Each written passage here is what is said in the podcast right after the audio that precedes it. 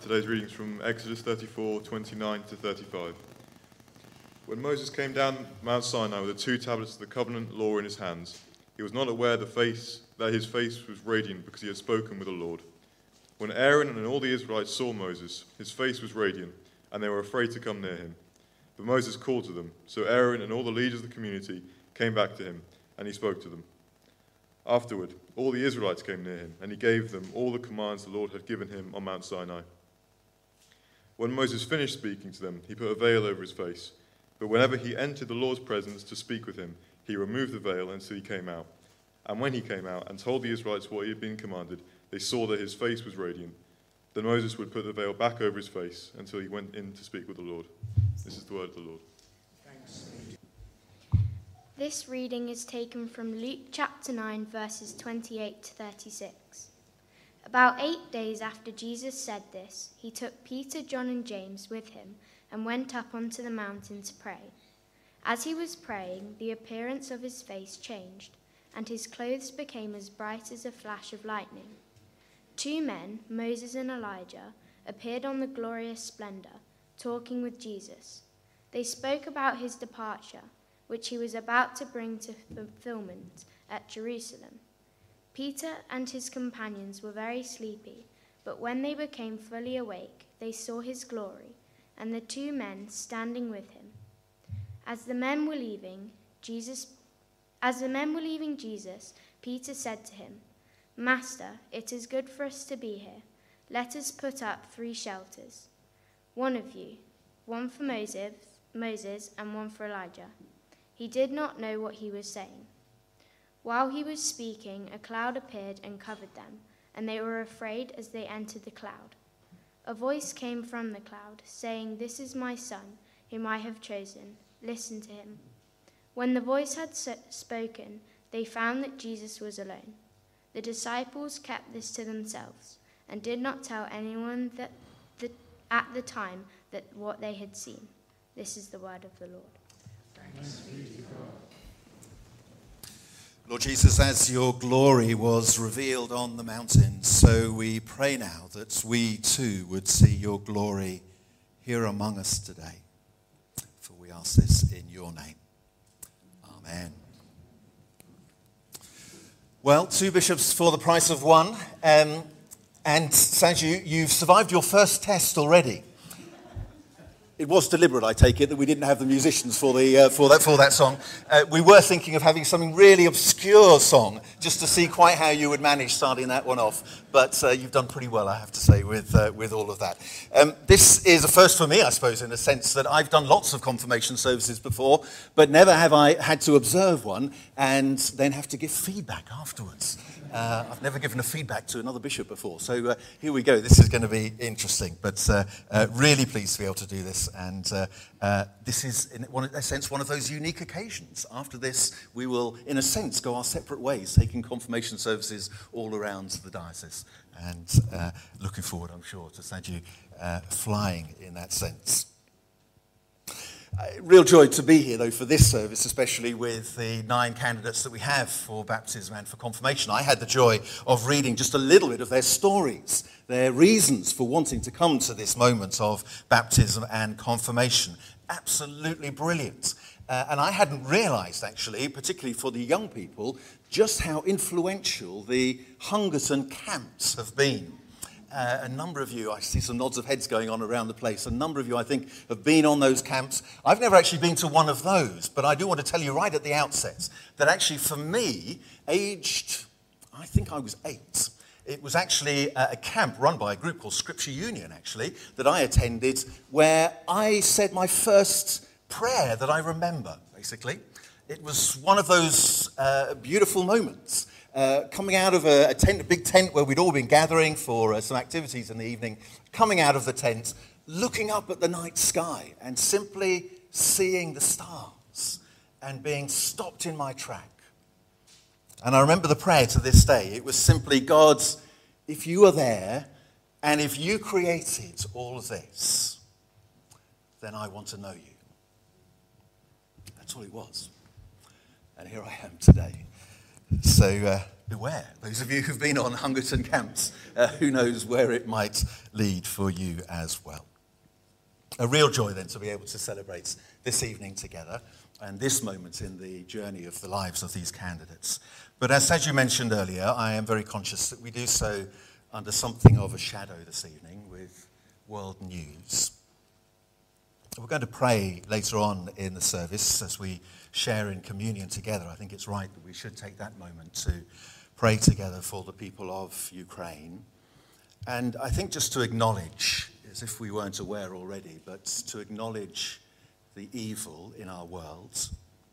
For let's be under no doubt, this is an act of appalling evil that the lives of potentially many thousands of people in Ukraine are being put at risk, not to mention the soldiers from Russia. And who knows what beyond that in terms of the response of other governments and the potential for escalation. Friends, we need to be praying for those in government, for those who have to make momentous decisions in the days ahead. If you are interested at all, the diocese in Europe, so the Anglican diocese in Europe, which has only a very small church in Ukraine, but they are organizing a prayer gathering on Tuesday evening. If you uh, go onto the Diocese in Europe, as it's called, uh, onto their YouTube channel, you can join their prayer activity on Tuesday evening at 6 o'clock. Would encourage you to do so. And you may know that Pope Francis has also issued a call to prayer and to fasting for Ash Wednesday. So, this Wednesday coming, the beginning of Lent, known as Ash Wednesday. And uh, Pope Francis has called on all Christians around the world to fast and pray. I think it's important to acknowledge these things, even in the midst of a celebration this evening, because it's a reminder as well, contrary to what a lot of people say to me actually, that the Christian faith is a public faith. I hear again and again people saying, well, yes, I'm, I'm sort of a Christian, but it's, it's a private matter for me.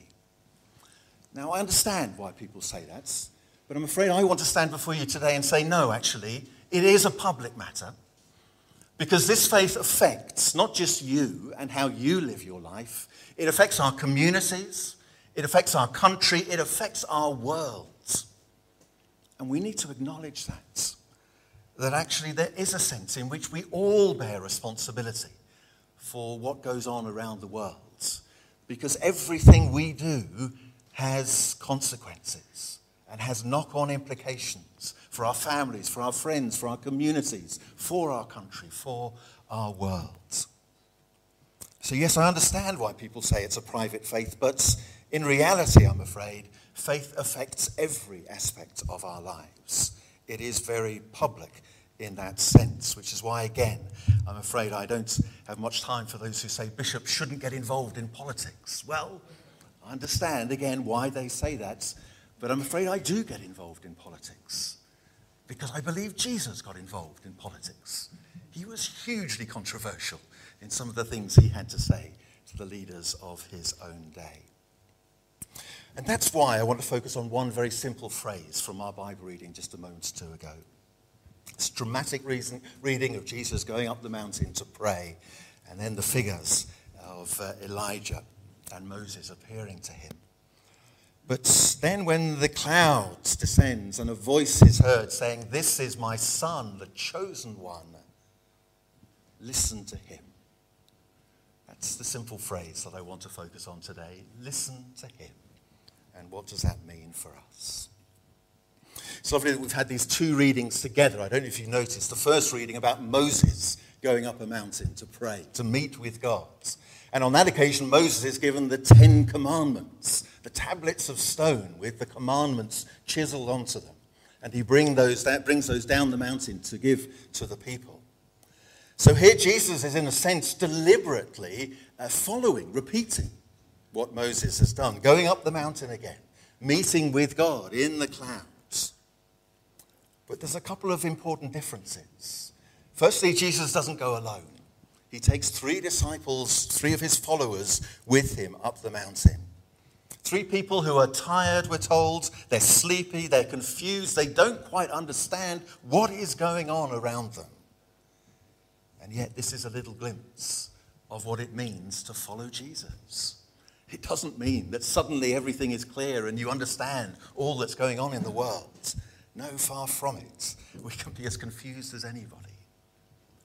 But again, we know ourselves to be with Jesus, to be held in his love. And then this voice from the cloud This is my son, my chosen, the anointed one. Listen to him.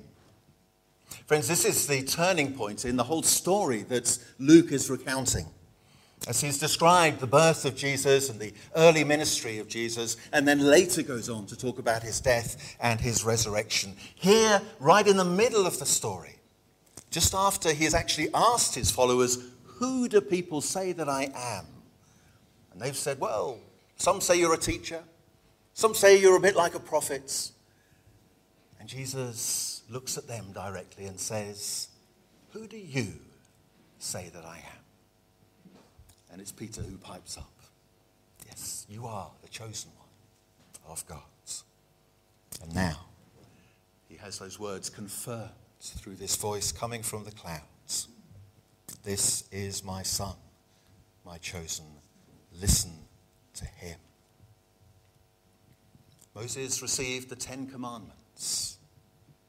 The disciples received the words of Jesus and a simple instruction listen, pay attention to him, listen carefully. The original word actually carries the idea of not just listening, but then obeying. Listen and put into action what you hear him saying. For our candidates this evening and for all those who have publicly declared their faith in Jesus Christ, a simple reminder that actually at its core, Christianity is very, very simple. Listen to him. Put it into action. That's what it's about. What does that mean day by day? Very simple. We read our Bibles because that's where we hear what Jesus has said. We spend time in prayer, sometimes in silence, sometimes talking to God, just simply sharing what's on our hearts, whatever's in our minds. Doesn't matter what it is, doesn't matter how we say it. But that's how we hear Jesus speaking today. We do it on our own when nobody's watching. And we do it with lots of others in church or in a small group meeting in somebody's home, wherever it may be. But we seek always to be listening and then to have wisdom to put it into action. And again, you may ask me, how does any of that make any difference to what is going on in Ukraine, or indeed the Middle East, or indeed China, wherever it may be? And of course, the answer is well, no, not directly necessarily.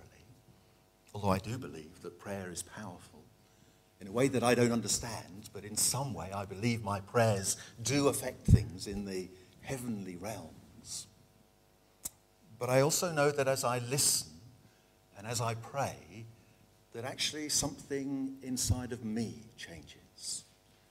That I start to grow in the ability to love other people, to be patient with other people, to be kind, to be gentle, to be hospitable, all these sorts of things. And as I change, so the way I behave changes, the way I interact with other people changes. So I influence my neighbors, my work colleagues, my friends. I influence my community and onwards around the world. I think of it sometimes a little bit like the butterfly effect. You know that thing of the butterfly flapping its wings somewhere in, say, England causes a little disturbance of air around it which then, as it moves out, gets bigger and bigger, such that by the time it's in Africa, it's a mighty gale. The butterfly effects, the small changes for you and me, which affect things around the world. Listen to me, said the voice. Sorry, listen to him, said the voice from the crowds. I pray for our candidates and for each one of us that we'll make that a daily habit such that it changes us and our world.